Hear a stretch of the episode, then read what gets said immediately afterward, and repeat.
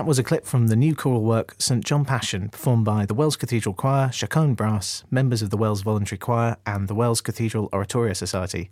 The composer, Bob Chilcott, joins us for today's podcast. Thanks for joining us. Pleasure. Uh, how did the commission for this work come about? Um, Matthew asked me to um, write a setting a few years ago, which I, uh, which I kind of was a little bit worried about the idea of writing a, a passion Hmm. um, because there are so many great precedents. Sure. And um, I, I thought about it for a while because actually I, I couldn't think about how I was going to do the piece till I'd actually schemed out in my mind how I was going to use the choir, how I was going to con- construe the drama. And, um, and, and when I, I came to a point where I thought, I think I probably um, could approach it because I, the idea for me was to write a piece that could be used um, as a liturgical work. So, in fact, the first performance, with, which they did at Wells a few years ago, um, it, it was actually performed as a kind of service, um, a, a kind of service stroke concert. So it was in between. Almost something like a, one of these grand John Stainer works for as much for the audience and for the congregation as for everyone else. Exactly, and and the idea because I, um, Matthew conducted that performance with in Wells, and I conducted the the one we did in uh, America in Dallas, and that the key was um, that um, it had to have some hymn settings which all the audience stroke congregation could enjoy and also join in. Sure. Um, and uh, I know that Matthew said to me when he, uh, at the first performance, he just wasn't sure how people were going to take to singing the hymns. And um, the first hymn is number three of the piece. And uh, he said it was amazing when, because he had his back to the audience, he said, when that hymn started, he heard this kind of wall of sound, which he didn't expect. Oh, fantastic. And I think it moved him quite a lot. And I had the same experience actually in Dallas when we did it there in this big church. And it was, uh, they, they kind of act as a real central aspect of, of the piece for me.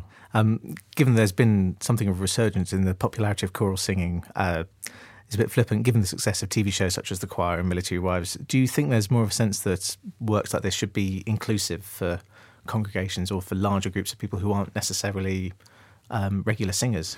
I think so. I think there's a very good reason to do that because uh, everyone loves to sing, and you know it, it is a, it's a bit of a cliche almost now, but but but everyone does love to sing, and, and given the right context and given a, an area where people can really feel they can be part of something, I think that's great.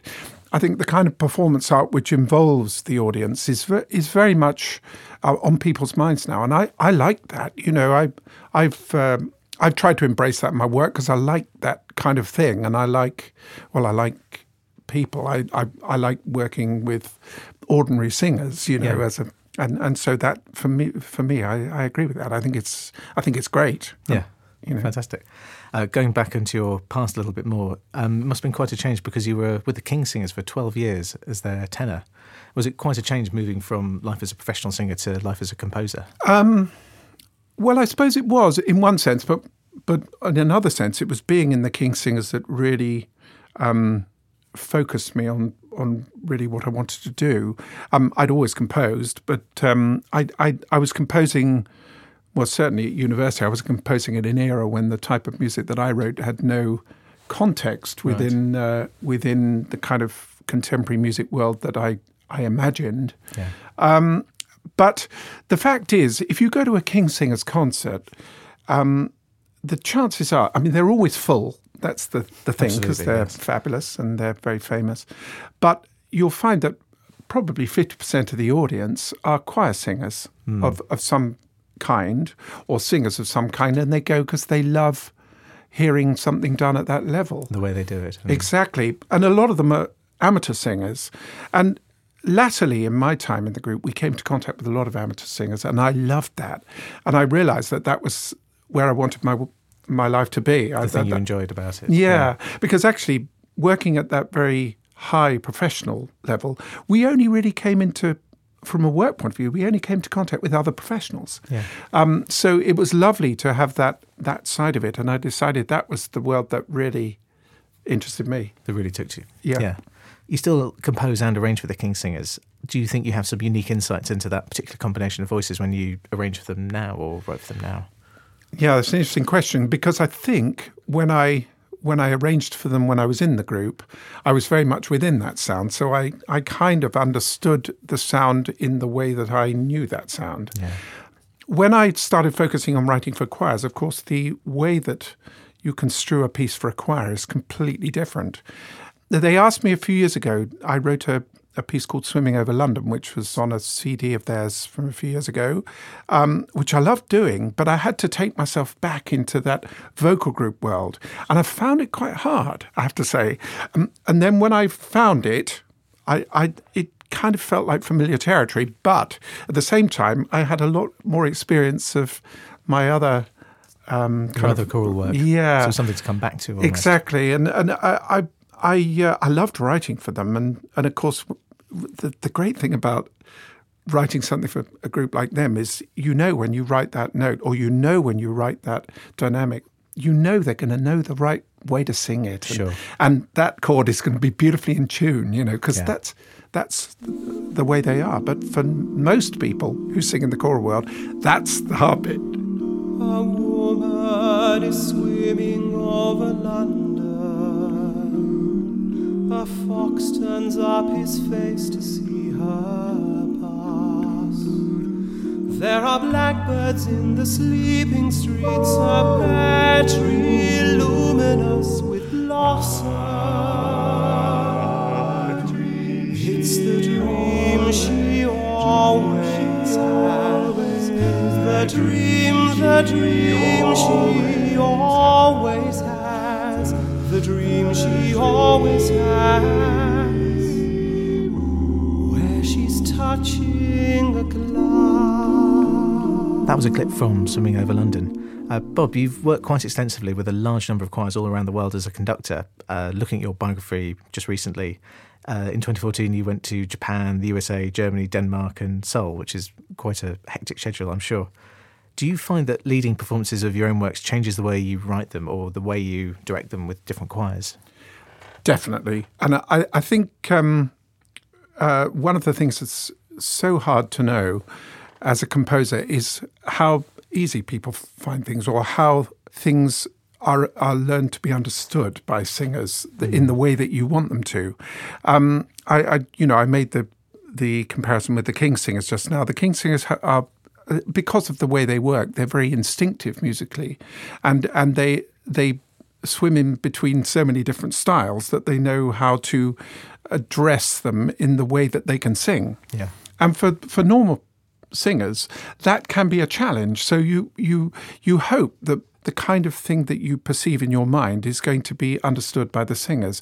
And for me, the one thing that I have discovered from going quite all over, well all over the world to yeah. conduct choirs from kind of different cultures is that in reality if you hit on something that people do kind of identify with it's pretty universal i think mm. i think actually people like to do things that connect with their emotion and with their their basic visceral understanding of what singing is and and that for me is is the really exciting aspect. So yeah. you know you can go to Japan and they'll sing a maybe a, a Christian piece, but at the same time they're very they're very um, sensitive towards uh, the the the belief and the feeling behind that. So it doesn't really matter, you know, what kind of piece it is, as long as people feel a way of connecting with mm. it. And um, I I I love that aspect of it. Yeah, it must be quite amazing hearing the different ways, sort of different not even just from country to country, choir to choir, pick up on a piece and find different things in it or different aspects which perhaps you hadn't spotted yourself. Exactly, mm. exactly. And I think what's uh, what I've found very enjoyable is being able to travel, particularly to Asia, um, where they're very respectful of the European culture, but they haven't grown up with it like we have.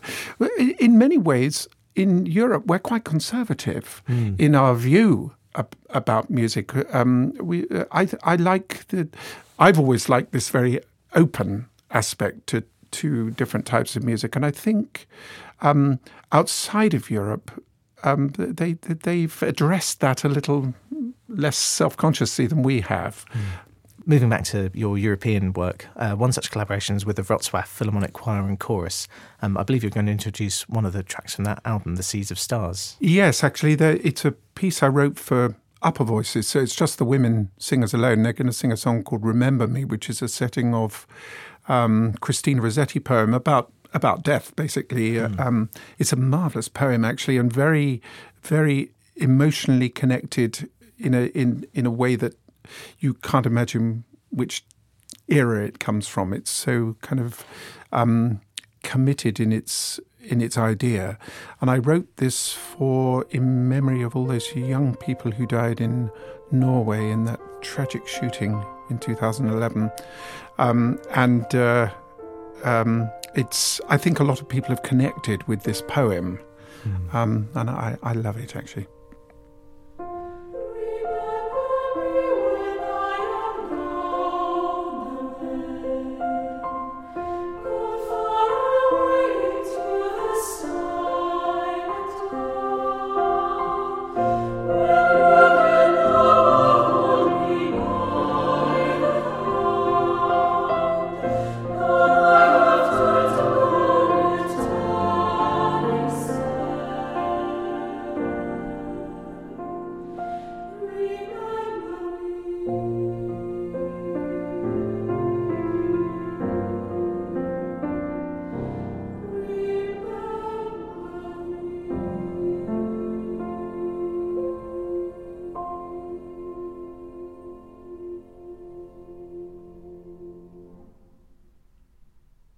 So, Bob, obviously, touring, conducting, and performing take up a lot of your professional time. So, what do you like to do when you're away from that, or just to unwind? Yeah, I, have always I've always loved sport. Actually, hmm. I I uh, one of the things that I've I've always tried to play some sort of sport, and yeah. I I I getting a bit too old now to play football, which oh. I, I, would love to do.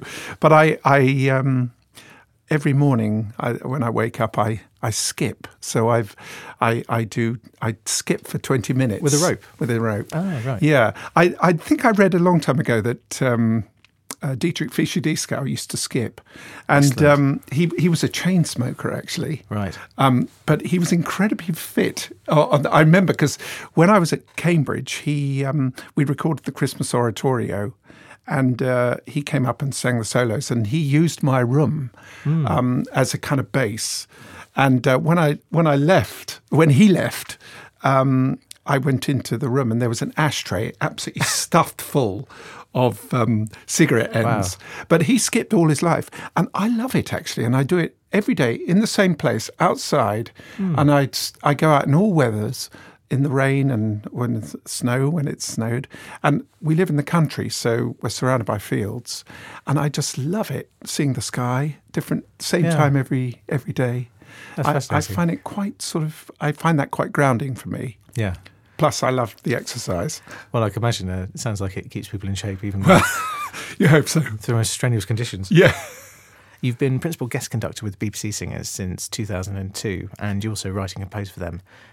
As with the King's Singers, do you find that with the BBC Singers you can really go let yourself off the leash technically and sort of give them things that you wouldn't perhaps give other uh, amateur choirs?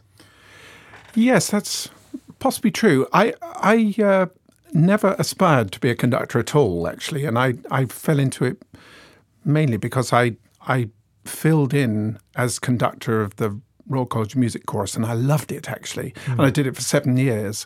Um, and I, I, think my first rehearsal, I must have looked like I was coming into land at Heathrow or something like sure. that. I mean, it was I was just dire, but I, I, I had, I had a reasonable musicality, so I and I knew how to fix things yeah. if they. Um, but uh, most of my work, to be honest, is with young singers, um, and I love that.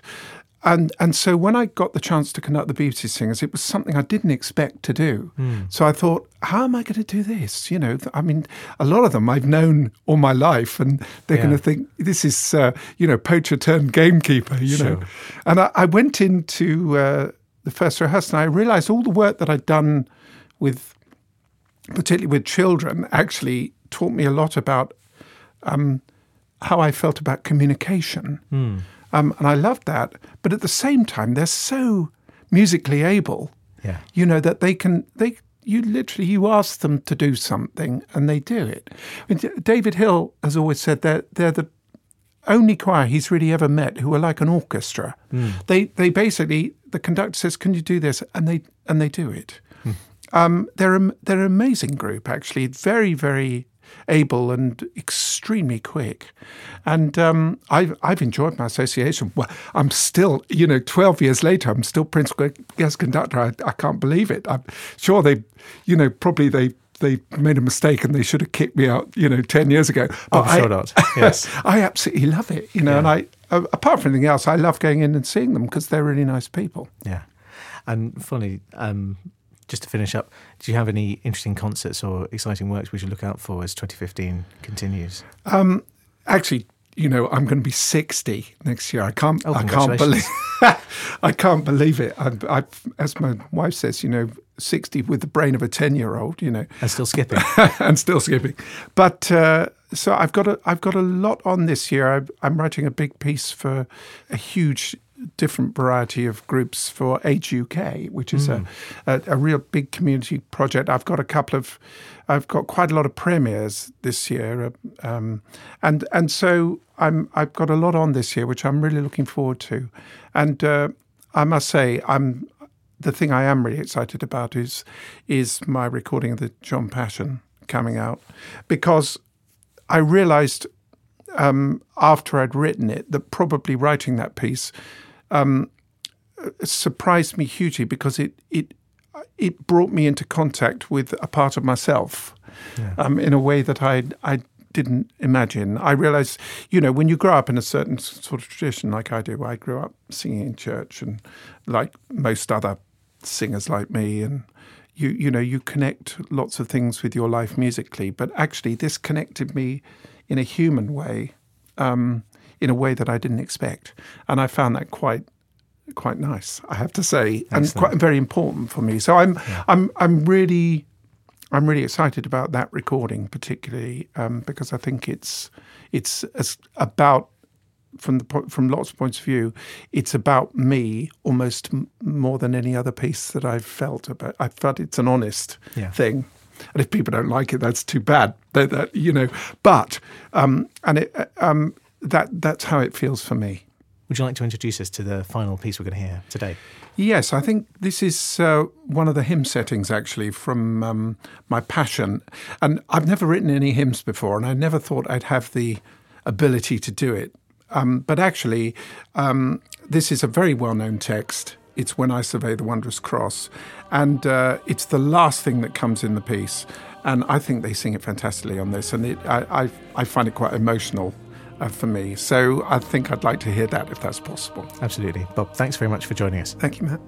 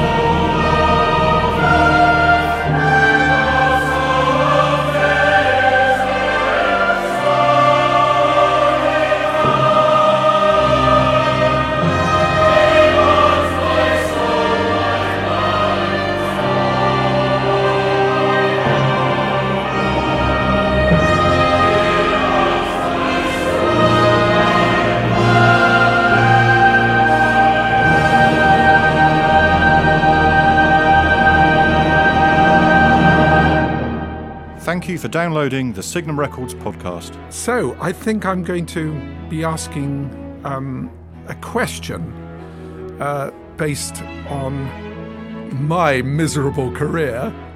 that we've been talking about is, um, uh, and and anyone who might uh, know the answer to this, um, you if you email your answer to podcast at signumrecords.com, you could win a copy of my St. John Passion, and that will change your life. So, this is the question for you of which choral ensemble was Bob Chilcott a member of for 12 years? And if anyone writes fascinating Aida, you, you know, meet me behind the bike sheds. For more information on Signum Records releases, go to signumrecords.com. You can also find us on Facebook and Spotify, or follow us on Twitter at Signum Records.